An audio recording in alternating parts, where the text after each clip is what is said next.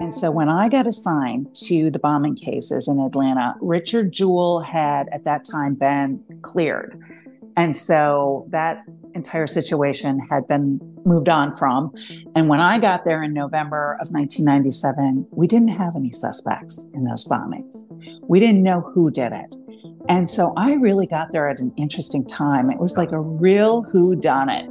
Where do we go? We're 15 months after the Olympics. We're starting at ground zero here. Um, and so it was fascinating to get assigned to such a huge case right off the bat. Testimony continued today in the most notorious criminal trial in When I was 12 years old, my testimony sent my father to prison for murdering my mother. This podcast serves as a type of therapy and reconciliation for myself, and it is my hope that it helps anyone who has experienced deception, betrayal, and dark trauma. I'm Collier Landry, and this is Moving Past Trauma. Hey, movers, welcome back to another episode of Moving Past Trauma. I'm your host, Collier Landry, and what's going on? Oh, man, it has been a week. Let me tell you, lots of stories in the news, lots of things unfolding. Very, very interesting. But, Mover Nation, I have a fantastic guest for y'all today.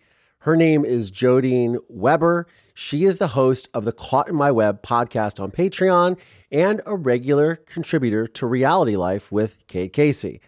Uh, she is a podcaster, a writer, a 9 11 responder, a retired FBI agent, former TV journalist, and most importantly, a mother to boy and girl twins. we have a great conversation about ethical true crime, blurring the lines between being an FBI agent and a journalist, and she shares her thoughts on the media conjecture surrounding the Bryan Kohberger and the Idaho murders, Alex Murdaugh, and how her trauma has informed her now as a podcaster. Now, I want to say thank you first to all of my patrons on Patreon. Without your support, I wouldn't be able to do this program. And please remember, if you are interested, I do live meet and greets at the end of every month. We monthly meet and greets. We get to we get to interact with one another on Zoom. It's really really great. We get a lot of really cool conversations going. So if you'd like to join, please don't hesitate. If you sign up at the $10 a month or higher level for the year, you will get a free t shirt. So don't forget. Also, speaking of merchandise, there's new merch in my merch store, including Survivor Squad merchandise, which, if you don't know, is my new podcast that I co host with Terra Newell of Dirty John fame. Also, now I am live on my YouTube channel every Wednesday and Thursday at 6 p.m. Eastern, 3 p.m. Pacific. You guys can catch them live on my channel or watch the replays, or you can listen to them right here on the audio version of the podcast. Before I jump into my interview with Jodene, I want to get to this week's listener question of the week. This question comes from Kathy, and Kathy says Dear Collier, I love your work. Well, thank you, Kathy. I am curious do you still communicate with your father? I know that you've said before that you haven't spoken to him since you made your film A Murder in Mansfield, but I'm curious if that has changed. Well, Kathy, I actually have corresponded with my father. I communicated with him last month because he turned 80 in prison, and last month was his birthday. So I reached out to him with the help of ChatGPT and wrote him a letter. And he has written me a couple of letters back, which I have yet to open, but which I will be doing on this podcast in the next week. So check out those episodes. I don't know what he's going to say, but uh, it will be interesting, I'm sure. So, anyways, that said, let's get into my conversation today with Jodene Weber. Thank you for having me on Collier. I have a background as a journalist and a background in law enforcement. My degree in college was broadcast journalism, and I graduated in the late, well, quite a while ago. Let's just put it that way. We don't need to date ourselves. We're all good. I don't need to age myself. Several decades ago, I graduated from college with a degree in journalism. And during my internship between my junior and senior year, I was working at a top 40 radio station in the news department. And that summer, Silence of the Lambs came out. And I went and saw Silence of the Lambs. And I'm like, okay, here I am studying to be an investigative journalist. And being an FBI agent, watching Jodie Foster in that movie changed my life. I'm like, how do you do that? so I did a feature story for the radio station I was interning at about how do women get into the FBI and I tracked down a local FBI agent and he let me come in and I interviewed him for about an hour. And when we got done, he said, you interview people very well. We need women. You need to be able to talk to different types of people day in and day out, anyone from a child all the way on up to the president of the United States. So, why don't you go do your little TV career for a few years? And if you're still interested in the FBI, fill out an application. So that's exactly what I did. I got a job out of college at the local television station. It was an NBC affiliate. And I rose rapidly in the ranks there from weekend producer to reporter to eventually morning anchor. Oh, wow. Spent five years there. But after three years, I was bound and determined to join the FBI because I had covered several bank robberies, a high profile kidnapping, a serial bomber. And I just felt I'm tired of six o'clock news coming around at six o'clock every night. And I don't know all the answers, but yet these people investigating, they do know what's going on. They know more than me. And that drove me crazy. So I applied to the FBI. It took two years with all the tests and background investigations and everything that they need to do for me to be accepted into the FBI Academy. But then finally in 1997, I was accepted. I went into training and graduated from the academy in November of that year. Wow. And it was all based on this insatiable appetite to scratch that itch, that knowledge itch. Pretty much. I was the kid that had her head in a Nancy Drew book. As fast as I could get my hands on them, those yellow spine Nancy Drew books. Mm-hmm. And so when I saw the Silence of the Lamb movie and I saw that, I'm like, well, how do you get to be an FBI agent? Because back at that time, they really didn't recruit as heavily as they do on college campuses now, and certainly weren't looking for the diversity at that time that they do now. And so it was really of new to have an influx of so many female applicants at that time. And I didn't realize that my investigative journalism experience would be such an asset. The fact that I did have very significant interviewing skills. I was experienced at it. I knew how to make people comfortable. I knew how to actively listen and ask questions as people were telling me things. And so it just fit together like puzzle pieces. And just something when that FBI agent said to me, You interview people it's that one thing people can say to you that can totally change the direction of your life. And so I owe him a great deal of gratitude. And it's interesting because normally I, I feel like a lot of people go the opposite route. They become they go into the FBI and then they become an expert on network news or, whatever they're called up, Bryan Kohberger case, this, that, and the other. So it, it almost feels in a lot of ways that you had a, I wouldn't say an unfair advantage for, but you did in a way, or an earned advantage because you've learned to know, like, just right on the streets dealing with someone you know and you know that they're lying to you or they're not telling the full story and you have this really great sort of spidey sense it seems that you were able to hone in doing that. And also just having such a passion for something i think is really that's a good life let's just point that out. Like you as a woman rose and look i've worked in television media and you know as a cinematographer filmmaker for well over a decade now. And i there's been a lot of advancements for women and obviously people of color and things of that nature but it's really hard to make it as a woman in that business. And so for you to have almost in that mm-hmm. brief amount of time a meteoric success where they're not like just sticking you you know with a guy covering oh there's a new kitty show at the mall at the to where you're an anchor behind a desk and then to say, you know what, I'm not fulfilled because you could have, who knows where that could have gone, but you weren't fulfilled inside. Mm-hmm. And I mm-hmm. always feel that's one of the things that when I talk to people in this program is like, what really drives you to through your process, right? And that's something I just want to point out. Like that's not an easy walk away. That's because you're so yes and no, yes and no. I you, and I think you hit the nail on the head. I wanted to be more intellectually challenged. After a while, when you anchor the morning news or whatever news program, it's not that tough to read off the teleprompter. Certainly, if you're doing live interviews during your newscast, that's more challenging and exciting. I enjoyed being a field reporter, getting out, but once you're on the desk and you get good ratings, they want you on that desk.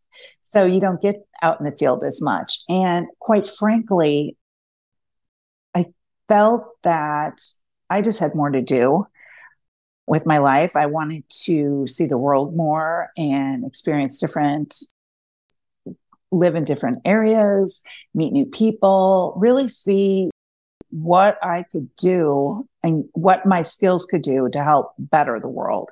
Yeah. And certainly, I think that's really where I found my calling is that I felt that in law enforcement, I could really help people more so than I could in journalism, even. And journalists and the media, they serve a purpose too.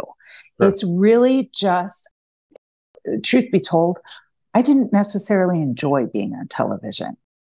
When you're a female, especially, you get a lot of mail. And at that time, it was mail. We didn't have the internet at that time. Yeah, exactly. But a lot of it was, what shade of lipstick are you wearing? And I love your hair. And I wasn't on television for that purpose. And I found it really disconcerting. And so I didn't miss that part of the good job. Point. good point. And quite now, frankly, right now, people are like, guest on Kate Casey's podcast. You have your own podcast. Why aren't you on t- TV more? Because you could really, you could really be on, quite frankly, all the time if you wanted to be. And I just, I'm not seeking name face recognition. My point to be, if I'm going to be on a show, it's really to help educate people. And if I don't feel that I'm going to have the opportunity to really speak and educate people on things, then I don't necessarily need to be on TV. I think podcasts and YouTube are much better forums. I would agree with that. It's so interesting that you said back then when you were on camera, it was a lot of male scrutiny as alluding to, and you've met Terra mm-hmm. Newell, who is my co-host of Survivor Squad, the other podcast I do, right. and she gets some of the nastiest stuff written to her. I do too. It was Mother's Day this weekend, and I have all the haters come out and say th- horrific things to me. I killed my mom, and I did this and that. I'm a oh. on my father. I'm the. It's wild, right? But whatever. I put myself out there. But some of the stuff that Terra gets is really is just really hurtful, especially for her. But I was dumbfounded when I realized it was 99% coming from women. And I'm like, oh my mm-hmm. goodness. I'm like, look at all the advance to a certain point, a lot of advancements, maybe up until 2022, but there was a lot of adva- mm-hmm. advancements for, for women in this country. And then just to see, why call like, why hate on someone else or bring them down like that? Eh, come on. I would just. And now it's rampant with how the ease of it behind a computer. Of course. And people can stay anonymous and right and their phones. And it's just really and just the judgment of it. I I feel bad for any female, Terra, anyone who's in that position. Because I really don't see what point that serves these people who are so critical other than to just be cruel. Just to be cruel, it's that's what it serves. It's Schadenfreude, or it's it's just it just makes them feel better. And I have people point that out to me all the time, and I tell Terra this. Like it's just they're just doing it, and it, but it's really it's not really upsetting because she had to take a life, and people just assume that that was like an easy thing to do. What? You know? Well, and that she doesn't have ongoing trauma. Well, yeah, from that right. exactly. Yeah, it's but let's get into your so you have all this journalistic experience, you have this insatiable itch that you just can't seem to scratch. You spend the 2 years of the process of getting in, you get in, you have a 22 year 22 year career. How does that play out? Did you get to travel the world? Do you have some great James Bond, Jane Bond stories? 007 what what what's going on? When I graduated from the FBI Academy, they sent me to Atlanta and it was in 1997 and I was assigned to the Southeast Bomb Task Force and they were investigating the Centennial yeah. Olympic Park bombing and yeah. then the subsequent bombings in Atlanta at a women's health service and then also at a gay lesbian bar in Atlanta. There had been subsequent bombings. And then ultimately, the Southeast Bomb Task Force also investigated a bombing in Birmingham, Alabama. And so when I got assigned to the bombing cases in Atlanta, Richard Jewell had at that time been cleared. And so that entire situation had been, I guess, moved on from. And when I got there in November of 1997, we didn't have any suspects in those bombings. We didn't know who did it. And so I really got there at an interesting time. It was like a real who done it. Where do we go? We're 15 months after the Olympics. We're starting at ground zero here. Um, and so it was fascinating to get assigned to such a huge case right off the bat. And part of the reason they assigned me to that case was because of my media background. What they were doing was collecting video images and camera images from people all over the world who had been in Centennial Olympic Park, trying to piece together a photographic timeline to see if we could find images of the device, the bomb, placed under the park bench, which was near the NBC Sound Tower, which is where Richard Jewell had worked. And so part of my assignment was to track down people who had been in Centennial Olympic Park, find out if they had, at that time, photographs were taken with film. So, do you yeah, have processed film and do you have camcorder video from inside Centennial Olympic Park so that we can create a video timeline?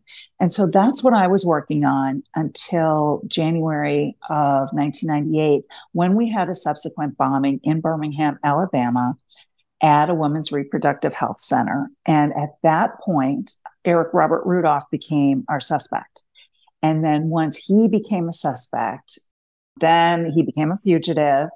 And I was assigned to the fugitive investigation, trying to track him down in the Nantahala Forest in North Carolina. So I spent a year up in North Carolina looking for him. And from there, his the fugitive case went on for five years. I ultimately, after a year in North Carolina, I got sent back so that I could have somewhat of a a normal life and career in the FBI. And I was assigned to the terrorism squad, the Joint Terrorism Task Force. And so I worked in domestic and international terrorism for a number of years. And then eventually, Eric Robert Rudolph was arrested on 9 11.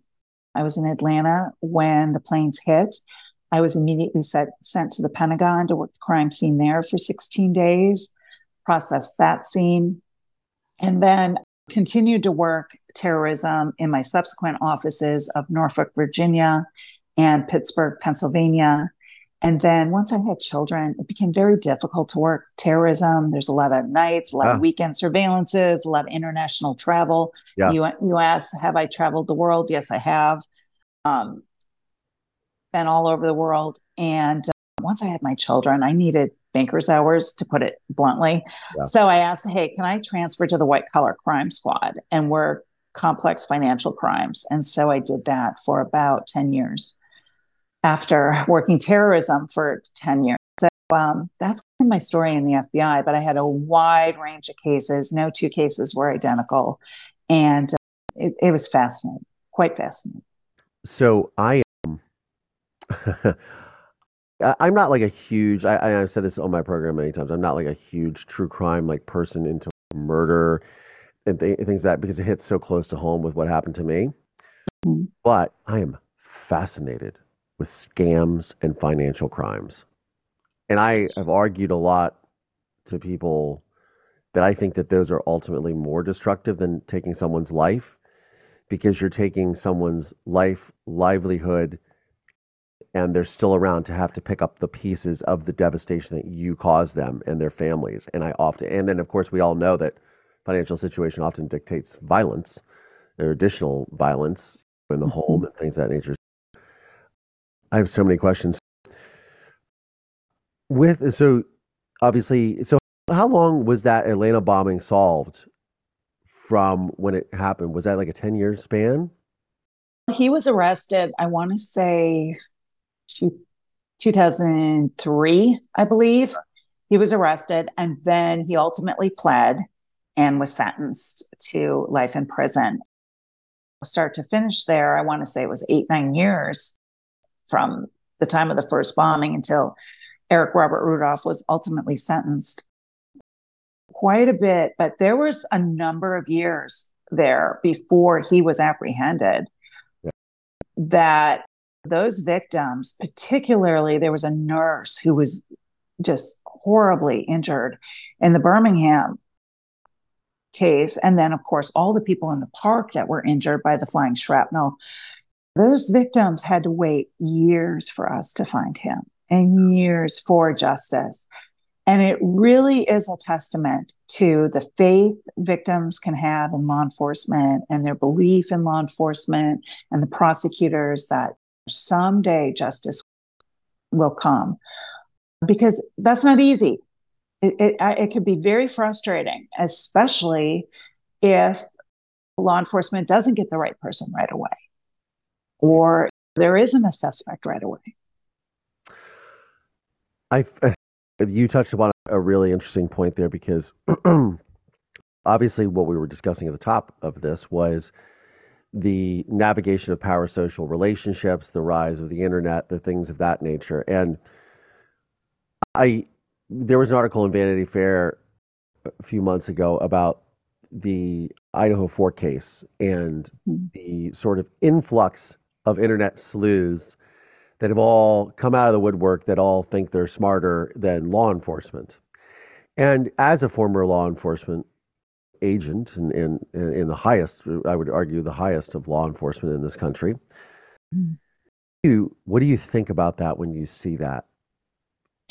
Really, that was the catalyst for why I was a guest on Kate Casey's podcast and how I ultimately created my own Patreon podcast because when that Idaho 4 case happened in November, all these chat rooms sprung up.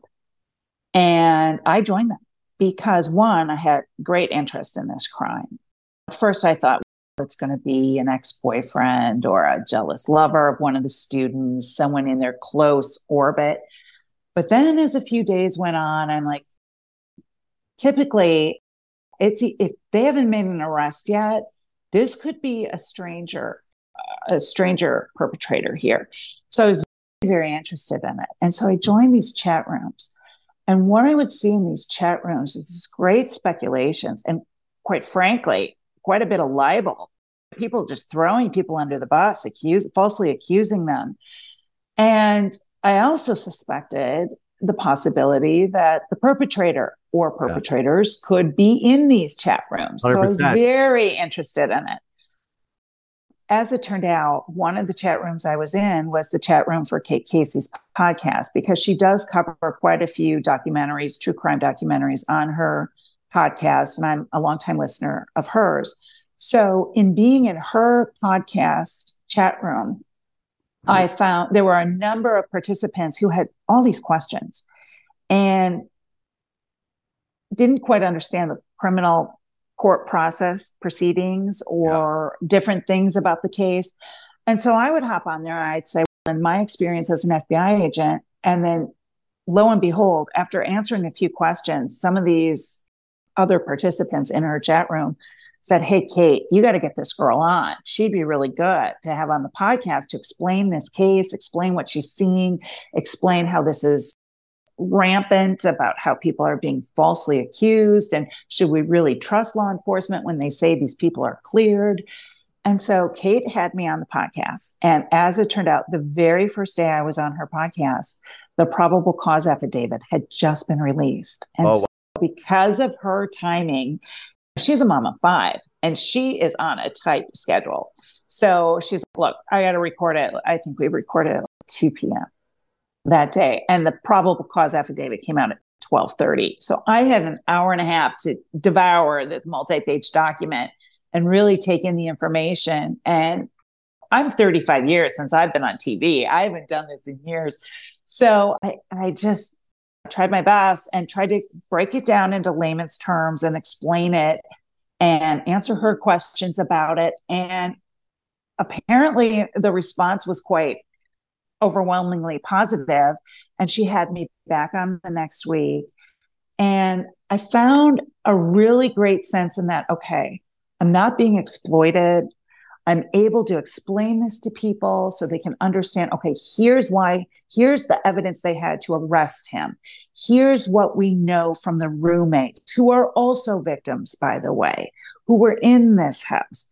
Here's what we're able to discern based on how the probable cause affidavit is laid out, what is stated, what is not stated, based on the evidence that is listed there. We can correlate okay here's who they serve search warrants to here's who they subpoenaed things like that and subsequent to that kate had me on three or four times and after that she said look you got to do this. You got to do hmm. this on a more regular basis because you can cover a multitude of cases and really help educate people.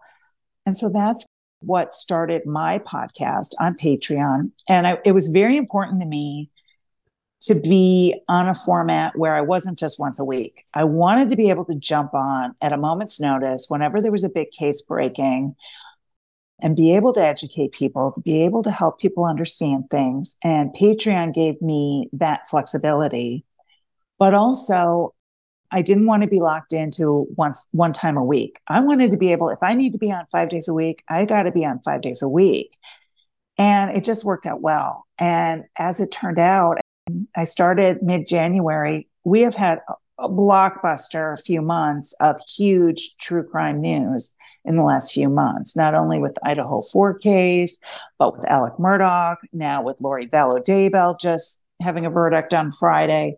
So there's been so much, and there's so much interest in understanding how law enforcement works these investigations, how they move through the court system, and then there's a lot of interest in really, there are people who are sensationalists, and then there are people who are so pro advocate and so want to advocate for these victims and want to see justice for these victims that it's really a dichotomy that I think is quite fascinating right now. I would agree.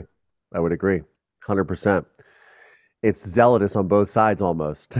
yes, much, very much one of the things that I always am just really perplexed with in my observation in true crime, coming from, I would say, just as much experience on the other side of things that you have, right? Because mm-hmm. I've lived with this, I dealt with this, I took down a murderer, you know, it just happened to be my mother was the victim, right? and my father was the perpetrator. And I I have a a really there's this side where people are so quick to then go after the victims. And there's almost this messianic uh, adoration of the perpetrators. And I think that's just so dangerous and so just. And I always argue too is everybody then there's also the flip side of people that want to burn these people at the stake. And like you were saying, going on these forums, they're doxing people, which mm-hmm. is horrific to do. Mm-hmm and because they think they know. There was a there was a, a girl that was quoted in the Vanity Fair article saying that they claim with her 1,300 followers that th- they solved the Gabby Petito case. The, the internet sleuths did, and that that they should be allowed to have these all these files on Bryan Kohberger so they can then solve this case as well with the Idaho Four. What do you, how do you even how do you even communicate with people like that? To make them understand that they're absolutely delusional? Well, I think for some people, true crime is entertainment to them. 100%. You know, that's what it is. They don't see it as, okay, whoever called in the van in the Gabby Petito case, they were doing their public service. They weren't trying to investigate in totality the whole case. They had a minuscule nugget of crucial information which they contributed that is very different than having the background. Like even myself as an FBI agent, would I be, am I trained and could I adequately work the Idaho 4 case? Yes. Are there better agents to work certain aspects of that case than myself? Absolutely. You don't want me. I'm not a CAS person. I don't have cellular analysis survey team experience to give you all the complexities of, okay, what cell phone towers did this pay, ping and what was the strength of this cell phone ping and what was the distance and there are better agents for that particular um, part of the investigation. There's a lot of yeah. nuance involved. Correct, correct. Is my experience better at interviewing the victims or the family members or doing neighborhood canvases? I was an evidence response team member in the FBI. As I mentioned, I was at the crime scene of the Pentagon for 16 days. I would have been better forensically processing the crime scene, collecting the evidence, that sort of thing. So, just because you may have experience in one aspect of law enforcement or even as an agent, you're not necessarily the whole thing. No one, uh, a case of this magnitude or any magnitude, quite frankly, it's very hard for one person to work it in totality. You need a team of investigators. You need your laboratory professionals. You need your surveillance teams at times. There's a lot of aspects to it. And then with these sleuths, these internet sleuths, do you think that law enforcement feels that they aid their investigations or that they are detrimental? I think they do both. I think they can do both. I think there is, I've seen, especially on Reddit, I've yeah. seen some very sophisticated conversations on there about particularly the cellular analysis and okay, how many cell towers are there in, in Moscow? And what towers would they be able to ping on and, that sort of thing? And then what areas of the topography are blocked and don't have it? And was that used by an individual who that was Bryan's specialty is that he wanted to, according to what he told when he applied for a, a, job at a local police station is he wanted to help rural departments with their cellular analysis and law enforcement. So did he particularly pick an area where there was lack of coverage?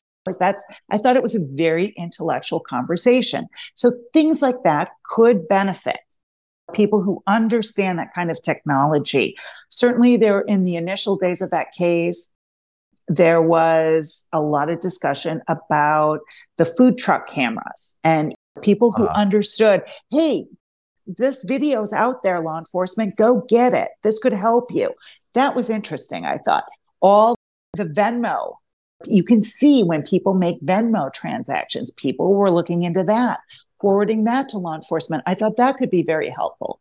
But then on the other hand, yeah, you've got all the indictments that were in there on the ex-boyfriends, on the neighbors, on the hoodie guys at the food trucks. All of that can be that can distract law enforcement. Once once it was said, hey, these people have have alibis, they're cleared, we're not looking at them. People, some of these internet sleuths didn't want to let that go. And then yeah. that becomes a distraction. Because then do you think that law enforcement feels that they have a responsibility to also protect those people who are in fact innocent of committing a crime from being doxxed and from being assaulted or stalked or because it's it was a frenzy. potential yes. And we saw the one case where that one professor, she was basically named, I believe it was on TikTok, as this is the person that that was participated in this. And she went to law enforcement and she served a cease and desist against this individual, and that person would not stop. You have to remember these people who come out with these very intense assertions against people and are doxing. Look, defamation and libel and slander are real and you can be civilly sued.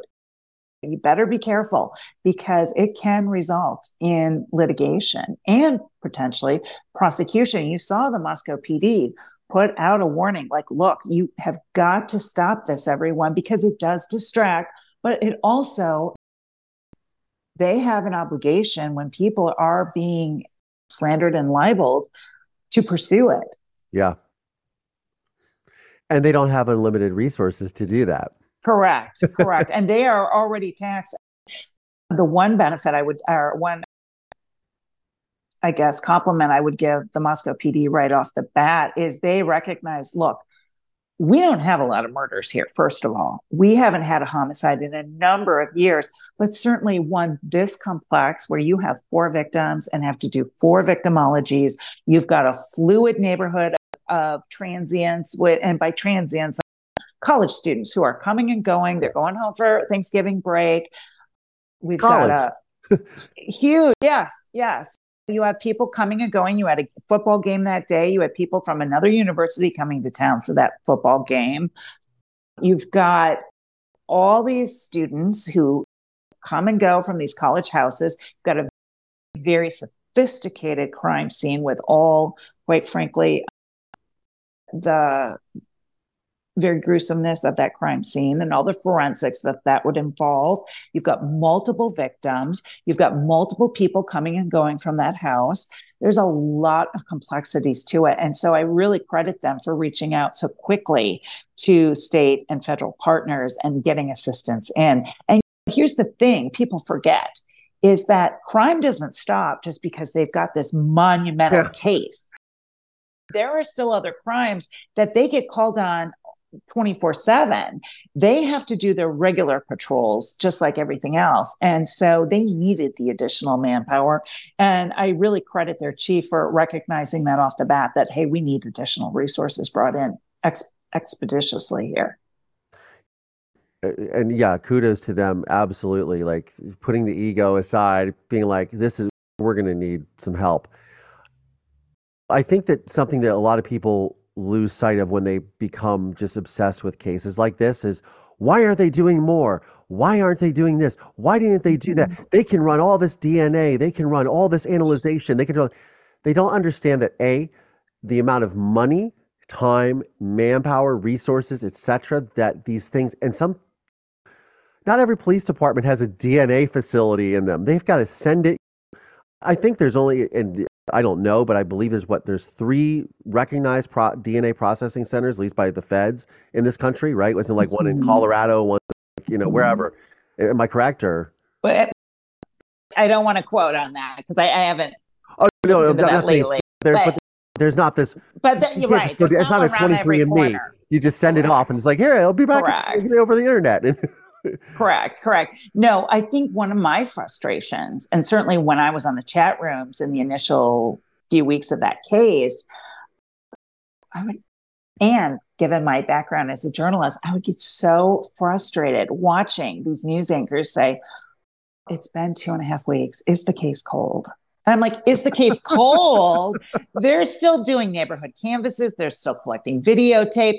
They're just getting forensics sent out to the labs, even with emergency subpoenas and emergency search warrants. They don't have all their data back yet from all the phone companies, financial companies, all the social media accounts. There was a wealth of investigation going on. And these media anchors and online sleuths were saying, oh, it's, it's cold. They haven't made an arrest yet. And I'm like, they're not anywhere near cold. They don't even have everything back yet. They don't even know what they have yet. There's so much information. So it wasn't that they had a lack of information. It was that they had so much information, yeah. so much forensics, so much digital and cellular evidence, so many interviews from so many, all the friends, all the families, all the sorority members, fraternity members, the neighborhood, the employers, um, all of that had to come in. And it was a lot to do and hampered or impeded, if you will, by the fact that it was the Thanksgiving break. And so not everybody was local. I think people need to understand the complexities and that it's not like CSI, it's not like Law and Order, it's not necessarily going to be a quick 48 hour turnaround and arrest. Now, sometimes it is. But in this case, given the complexity and given the fact that this wasn't from all we know so far, Bryan wasn't in their inner circle of any one victim. Apparently, there was a connection to at least one victim, but it appears to be very non direct, shall we say. Yes. Yeah, it's just, it's fascinating and it's tragic all at once very tragic because when you see, first of all, you've got four victims who are in the prime of their lives. Okay. They are studying to go out into the world do their thing. And I mean, we just had commencement ceremonies this past weekend. Yeah. Maddie and Kaylee were given posthumous degrees. They were set. Kaylee had her job lined up. I believe it was in Texas. She was set to go out into the world. And Maddie was right along with her. She was going to graduate here in May too. And then, of course, Xana and Ethan were undergraduates. They were halfway through. They were, by all appearances, very well liked. I haven't heard anyone say anything against Ethan Chapin about anything. He just sounds like such a lovely young man. They've set up that tulip um, fundraiser in his memory. And just these four young lives just cut short. It's just so devastating that they were just robbed and so brutally murdered. And then you have their families who have some of those families have other children on that campus or nearby campuses. You think about how traumatic that is. That, okay, what do we do? Do we send our other kids back there? Are we, are they safe? You think about the trauma of those roommates. People, and that's another thing that's come yeah. out. People don't understand that people respond differently to trauma. Yes. And that yes. is a yes. whole nother conversation. And that's what I and that's what I talk about so much on this program is the, they excoriate people. Even myself, I just gave an interview and everybody said, "Oh, that guy's full of it. He doesn't. He's not crying enough, or he's not this." Nobody could talk about what he's been through. Oh, really? Guess what? I am. I'm right. not lying. I'm not lying. That's why I'm in the courtroom. This isn't a made up story. It's it, and they're so quick to excoriate this what was it the the not the roommate Dylan was in the house who mm-hmm. heard something and heard screaming or whatever and they're you should have known you should have called 9 it's everybody's everybody's messed up everybody's partying I went to college I know what it's like you did too I don't know if you partied but right. it gets crazy in those houses you're not going to call you're not going to call the police every time. You're not going to be that person that calls the cops yet again on the partying roommates and be that uncool person. You didn't.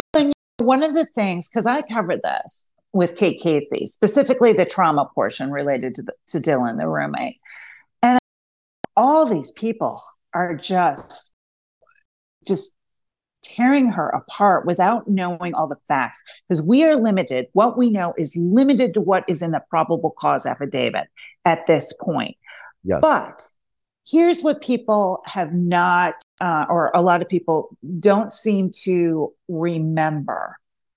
Even if she was partying and even if she had consumed whatever that night, she had enough wherewithal and enough, she was cognizant enough to say, Hey, something's going on here. And so she, she opens the door the first time.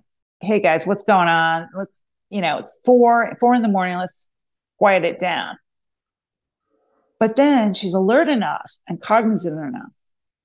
She opens the door again when she hears noises and crying and checking, peeking out what's going on. Notice she didn't walk right out and say, Hey, what's going on here? She had enough concern to do it surreptitiously, like peek out what's going on. And then she was alert enough a third time to look out again. And that's when she saw the masked intruder with the bushy eyebrows. And I think people don't understand that some people they fight, some people flee, some people capitulate, some people fawn. There's all sorts of different trauma responses. According to her testimony to law enforcement, she said she was in frozen shock phase. She froze. She yeah froze once she saw that figure. And if you look carefully at the wording in the probable cause affidavit, it says she was originally in her second floor bedroom. That tells me the fact that the word originally was in there, she eventually moved to another part of the house. And to me, that indicates she moved out of fear. She was terrified. She didn't know if that perpetrator had left. She didn't know if he was alone. She didn't know if he was coming back And you have to imagine that she was trying to call her roommates or text her roommates and not getting a response. And did they hear? What did she hear? A lot of that has been abbreviated and not specified in the probable cause affidavit. And I have to imagine that she reached out to Bethany on the first floor and said, What are you hearing? Do you hear anything? What do you know? What, what's going on? Can you get a hold of them? They won't answer me. I can't get a hold of anybody up on the third floor. Did all those conversations take place? Because it's alluded to that law enforcement got the forensics from both Dylan and Bethany's phone. I think they wanted to see what did these girls say and what did they try to do so we can put this together in a timeline. I think those girls were probably terrified. They don't know what was going on. Of course on. they are. Of course they yeah. are. It's so, so easy for everyone to sit there and say, "Oh, I would have done this." You've never been in that position. That's what makes me. That's well, what. And not only traumatized in the moment, but then traumatized once they learned what happened, and then traumatized by all this online criticism. Yep. And then they have to go testify. And look what just yep. happened a few weeks ago with Bethany, how the defense subpoenaed her. Can you yes. imagine how traumatizing that was for her? It's traumatizing enough to have to testify, but certainly, if she does have to testify, she wants to do it for the prosecution. She yeah. doesn't want to be called by the person who has been arrested for the alleged murders of her four college four college friends. Just terrible. It makes me so angry the way these surviving roommates are attacked. I just think it's so unfair when we don't we don't know what their mindset is. We don't know their prior history with trauma. We don't know if they've been victims previously. They're kids. They're kids. And they're, yeah. Have, and they could have, yeah, go ahead. And they could have childhood trauma that we don't know. And that's right. They could have prior histories. And we need to remember that both of these roommates, they have grown up their entire lives with school shootings. Their entire educational history has been with active shooter drills and hide in place and don't make any noise and play dead. That's what they've been trained. We can't undo the toothpaste is out of the tube there. We can't tell these two young women who have been trained their entire lives with, hey, here's what you do when there is a potential killer near you to just undo that training. They've been taught, as have all students in the past 20 years, to shelter in place, to be quiet, to lock doors, to not speak, to play dead. And now all these online people are saying, oh, no, don't do that. You should have called 911. I think that's very unfair. I just think that's so Completely. unfair.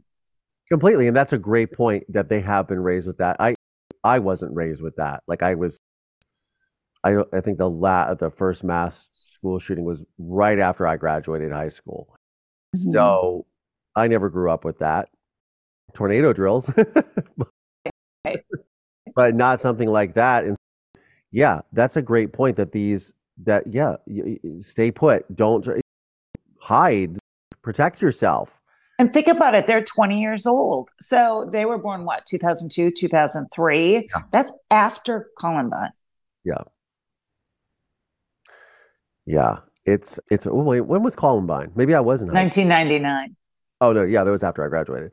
I just, it's the victim blaming is just, it's like they're looking for someone. And then we have the flip side of Bryan Kohberger's sisters being doxxed online and found out that they worked in the mental health field and them losing their jobs and his family. And this is someone who now, of course, they want to vilify the family. And I remember I was watching something on a News Nation or whatever, and I hadn't even talked about this case because everybody was talking about it. I don't normally do that, but now I'm very interested in it. But they were saying, oh, Bryan Kohberger's father had money problems back. He filed for bankruptcy in 2011, and that's just a. Bit who cares? That does not make. What does that have to do with anything that his son did on his own accord? And the way they come after these families of the perpetrators who are just. I saw horrible things online yesterday for Mother's Day about Bryan's mother. And I just thought it was just vile, just vile. What mother, no mother would ever wish this, want this, create this intentionally. No. I'm sure And her, his mother had been very public in her opinions on the school shootings down in Uvalde, Texas, about this is an atrocity, all these people being killed by guns. She was very vocal about that. She had, by all accounts, had worked in the educational system, was well liked. She wouldn't want this. I think that's just terrible for people to say that about her. And those sisters, they're their own people. They are allowed to have their lives. They shouldn't be fired because of actions their brother did or did not do. Okay. He's not even proven guilty. It hasn't even been proven suspect. guilty. He's in custody. you know what I mean? It's that's what's that's what really makes me angry is that everybody is just now we're going to go after them because we want justice. So now we're going to go and destroy these people's lives. This is what motivated me to create my film and get into this whole world is because people do not understand the ancillary victims that come out of these situations, the impacts on communities, families, the friends, the best friends, the, the, the roommates. Nobody looks at that. They're just angry and they just want. And, and by the way, it has absolutely nothing to do with them. the people who are coming after, they're not affected. Their their brother wasn't accused of this. Their brother and sister weren't murdered. They were the ones who were, they're just taking up the cause for whatever reason. And now they're going after innocent people. How many innocent people need to be affected in the wake of this violent crime? Yes. And I would even extend it all the way up to the jurors. You look at just what hmm. this verdict in the Lori Vallow case last week, those jurors are never going to be able to unsee what they had to see there are so many victims that, or even just people who are somehow trans, just are witnesses that just by no, you know, that have to testify. The school district officials who had to give Tammy Daybell's email accounts that had vital evidence in it, you know, things like that. I think about the DoorDash driver in this Idaho 4 case. That DoorDash driver was there within minutes of the perpetrator showing up for the murder. Could have crossed paths almost. So you think about how all these people are traumatized and how their lives are never really going to be the same. And nobody knows unless you're in their shoes. You mm-hmm. know, you really don't know. And I feel bad for the neighbors. All these sites of some of these horrible crimes, JonBenét Ramsey, the Idaho Four, um, they become like looky loo. Yeah. Places where people drive by and they're sightseeing. And I I know someone who was at Yosemite last week and said, "Oh, I went to room 509 because that's where the killing happened with Cary Stayner." And I'm like, "Really? Really?" You know, so it's they again, did. it's the entertainment of it for people. 2007 I was partying one night with this producer and we were having a few drinks and said, What's your story? You know, and I was like, Well, and I told him and he just froze. And he goes, Oh my God. I did a film in Erie, Pennsylvania three months ago. And the first thing on the trip from the airport to my hotel, they said, We're going to swing by this house where this big murder occurred and the woman was found in the basement. Here, I'm going to take you by this, like a landmark. And he goes, That and was, that was your mother. mother that was your that was the house where the, your mother was found. It was like, yep, that's me. I'm that kid. Oh. He just he was blown away. He's it was literally a before they took us to the hotel, they wanted to show us this house. He's just thinking this is so why are these people obsessed with this? This is horrific. And then he sits with the guy who he just did a project with three months later, and he was just he looked like he'd seen a ghost when I was telling him the story. And he just was blown away. They become tourist attractions. Very much so I was happy to hear, on one hand, now here's another point. I was happy to hear the owner of the house in Idaho has donated it to the university to, and the university intends to have it demolished. However, I was like, whoa, time out. Let's maybe not demolish that before trial because I do believe in some instances, jurors touring a crime scene can be helpful for the prosecution. Now, of course, it backfired in the O.J. Simpson case. However, yeah. if you look at the recent Alec Murdaugh trial, Yes. Many of the jurors came out and said, "Look, it really helped me to have some perspective here. Where were where was the dog shed in relation to the house? Where are these different various driveways that were pertinent to that crime?" I do think because of that odd layout within that house and then the parking lot behind the wood line behind the house, I think that would be beneficial for jurors to be able to see okay, where were the bedrooms and where is the belief path of the perpetrator and based on the movement throughout the house. Um, and how close were the other homes and, and things like that. I think it could really benefit the jury so i'm hopeful I was relieved to hear that the university does not plan to go forward with razing that house until they get the concurrence of both the prosecution and the defense. And originally, it appeared that plans were in place to demolish the house before the end of this semester. Now, notice we're not hearing anything about that. So, someone must have objected, either the prosecution or the defense. And quite frankly, I think until this case is adjudicated, as painful as it is, as a reminder to that community of what occurred there, until justice, until this is adjudicated, I don't want it demolished until then. Yeah, I would concur. Absolutely. Because now, that is, can make or break a conviction. Right. Now, is the home in Erie, has that been demolished or is oh, it still no, there? it's still there. No, that's what I'm saying. This was 2008 that this guy is telling me this story. That was 18 years after the murder. wow.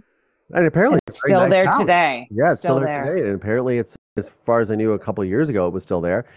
It's a very nice house in a very nice location on the lake. It's a it's probably worth uh, Lake Erie, yeah, probably worth a couple million. I'm sure now, yeah, absolutely. Yeah, yeah. And it's uh, yeah, very it's very unfortunate. It's yeah, it, it's a necessary evil to be able to have those those and very crucial to be able to walk a jury through that. And I'm um, sorry, it just threw me for a loop because I literally was just thinking like, wow, that is really still there. It really it mm-hmm. kind of hit me when I was saying it. And I, I haven't thought about that in a really long time either. That that is that house is still there and there are people living in there.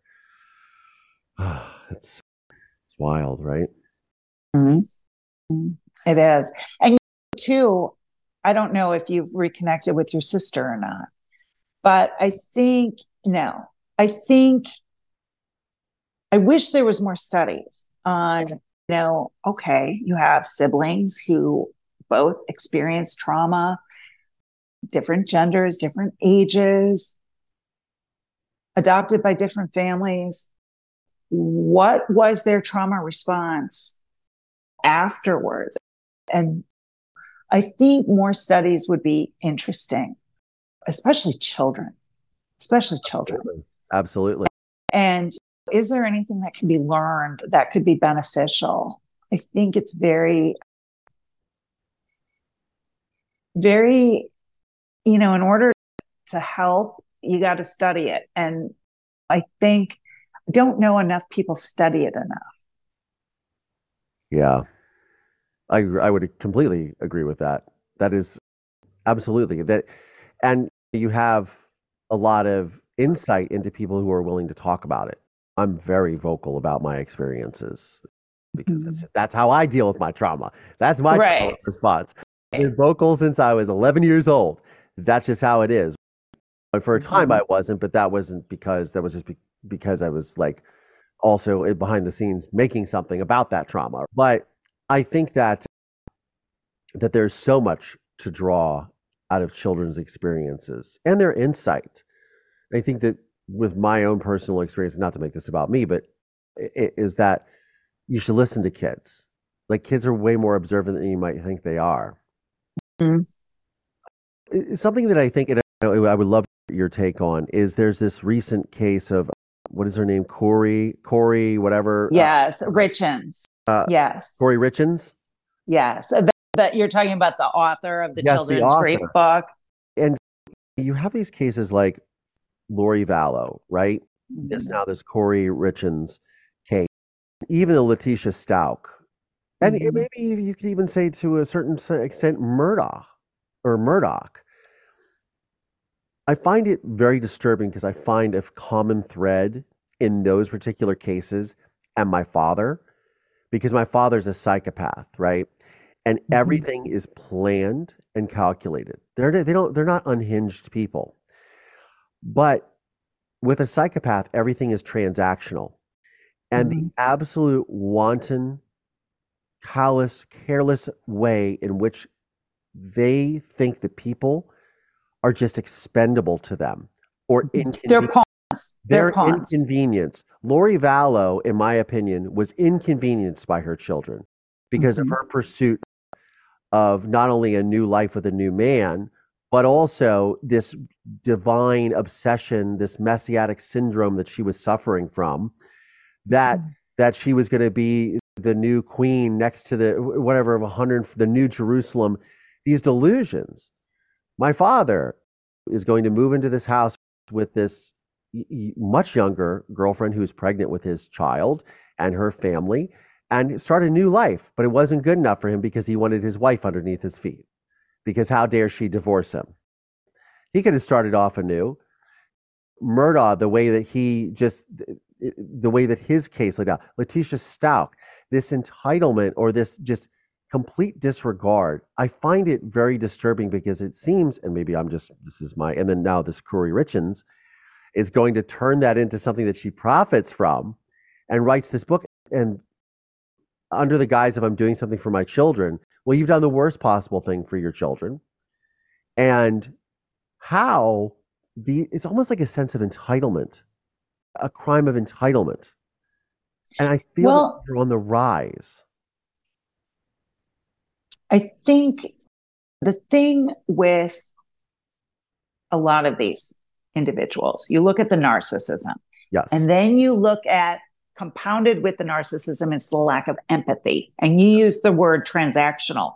And that is exactly what they do. They have no empathy. Everything's a transaction. People are just pawns to be used for their personal benefit and, um, or to be getting rid of for their benefit. yes. And so I think when you look at that, it does bear the question do we just understand this better now? And we're just more aware that psychopaths are amongst us. Psychopaths can be quite charming. Your dad was able to go out and get another woman and My, This- my father was. Lori Vallow clearly was. You watch her thing. I- heard Alex Murdaugh was a very charismatic trial attorney. Y- y- You know what I mean? Obviously, this this uh, Kouri Richins is on is on television, engaging. She's a good-looking woman. She's talking this. She's on a morning show on this and putting herself out there.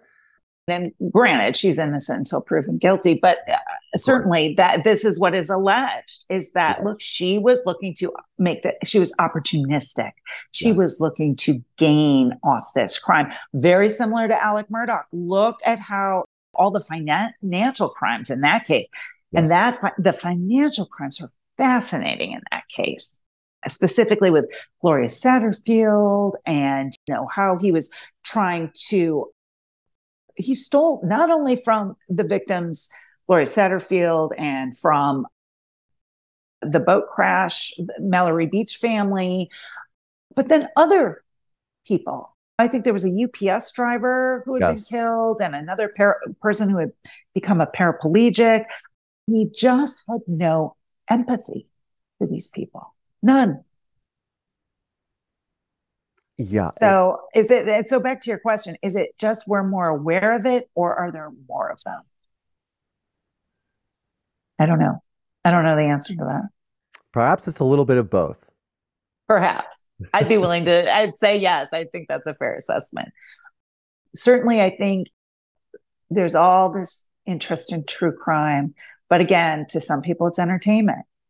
And people people profit off victims. They have their podcasts and I've reached out to other podcasts to say, "Hey, maybe we could do a crossover or if you ever ever ha- ever have any questions, I've got a law enforcement background." And I don't even get a response.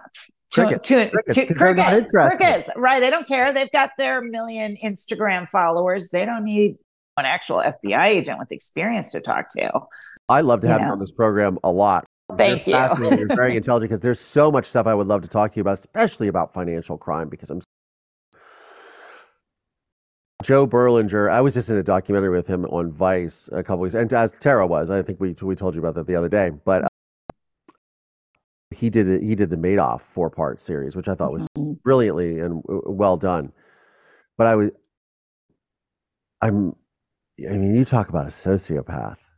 There, right there. Absolutely. And what I find is the most fascinating in his case is the fact that when he was finally caught, how much he just talked and shared about that world. Now, of Mhm. course, a lot of it is to reframe his own narrative, absolutely.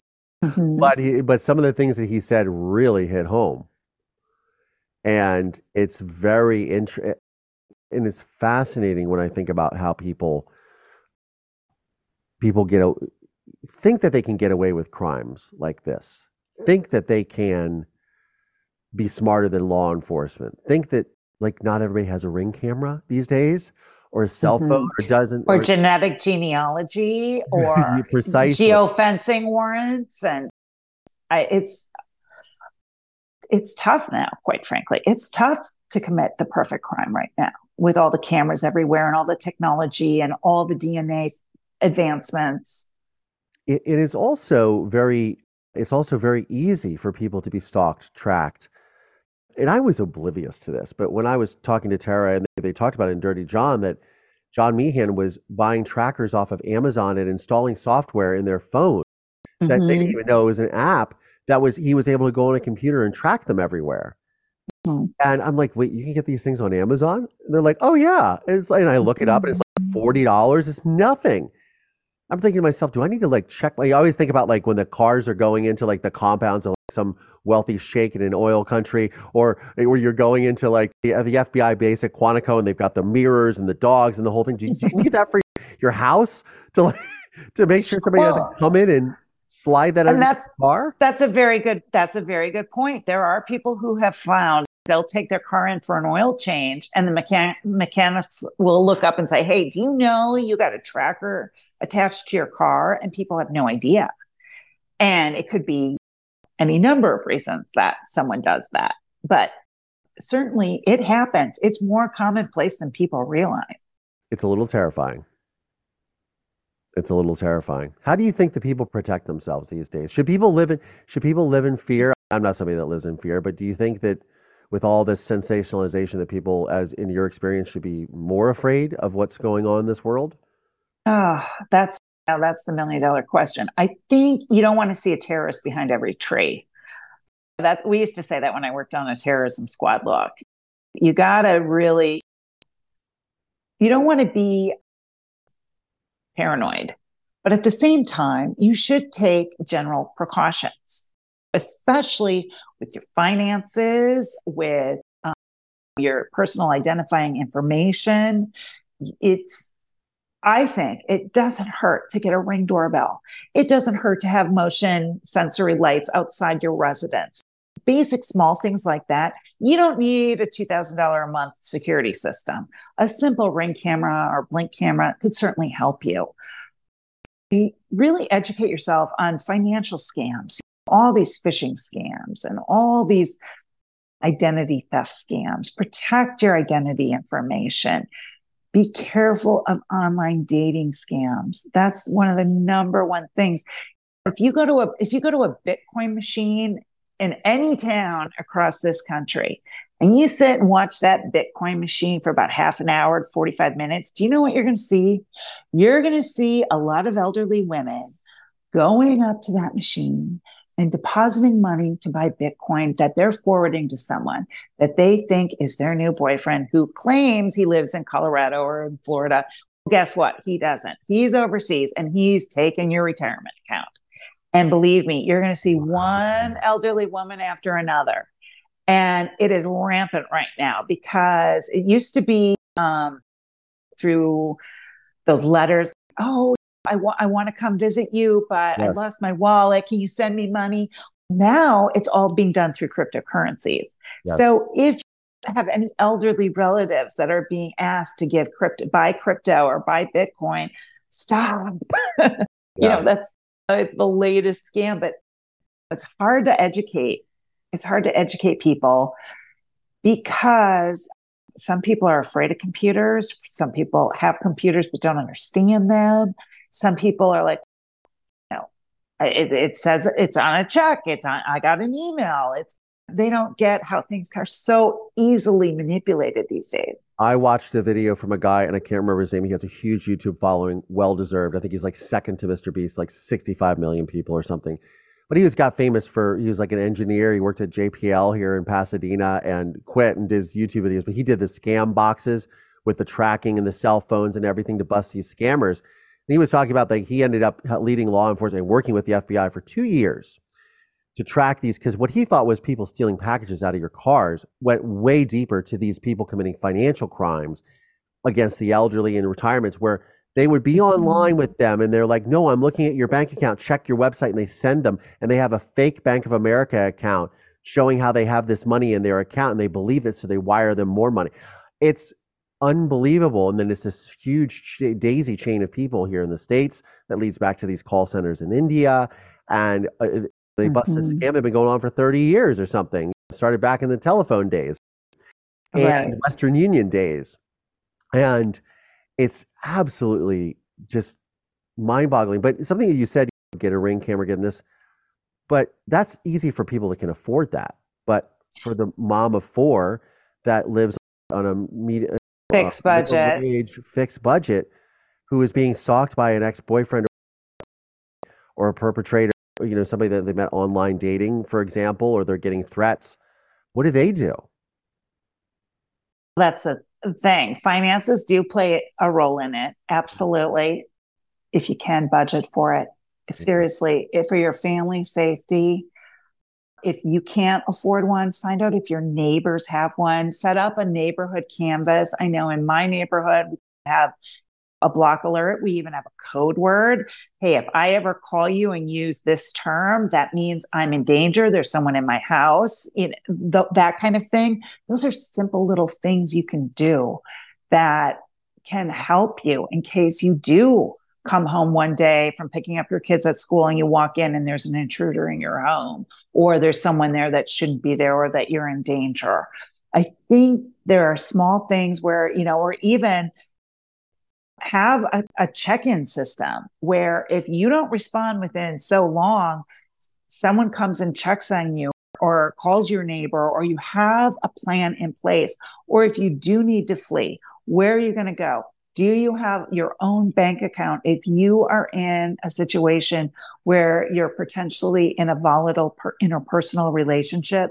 Make sure you have your own money and your own funds your own bank account things like that think ahead Yeah. Easier said than done. It's a tough world. Jodi, thank you so much for joining the program. thank you collier I want to have oh, you. oh i'd back. love to thank You're- you okay, so really fast, where can they? What is your podcast? Where can they find your podcast? Uh, what, uh, give us all the socials. Do your thing. Yes, I am on patreon.com. My podcast is called Caught in My Web. It's a true crime podcast. And then, of course, you can find me on Twitter at Jodene Weber. Instagram is at Weber Jodene. And then my website is jodeneweber.com. We will have links to all of Jodi's socials and website and all of her links in the show notes of today's episode. What a really great conversation. I'm so glad that I met her. Uh, I want to say thank you to my guest, Jodene Weber. I will put links and all of her links in the show notes of today's episode so you guys can check her out and check out her podcast, Caught in My Web, only available on Patreon. Until next time, Mover Nation, I'm Collier Landry, and this is Moving Past Trauma. Thanks, y'all.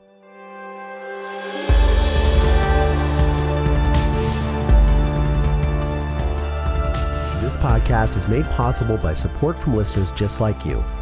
For exclusive content around this podcast, please consider supporting me via Patreon by going to collierlandry.com forward slash support. Please subscribe via Apple Podcasts or wherever you get your podcasts from, and please leave us a five star review.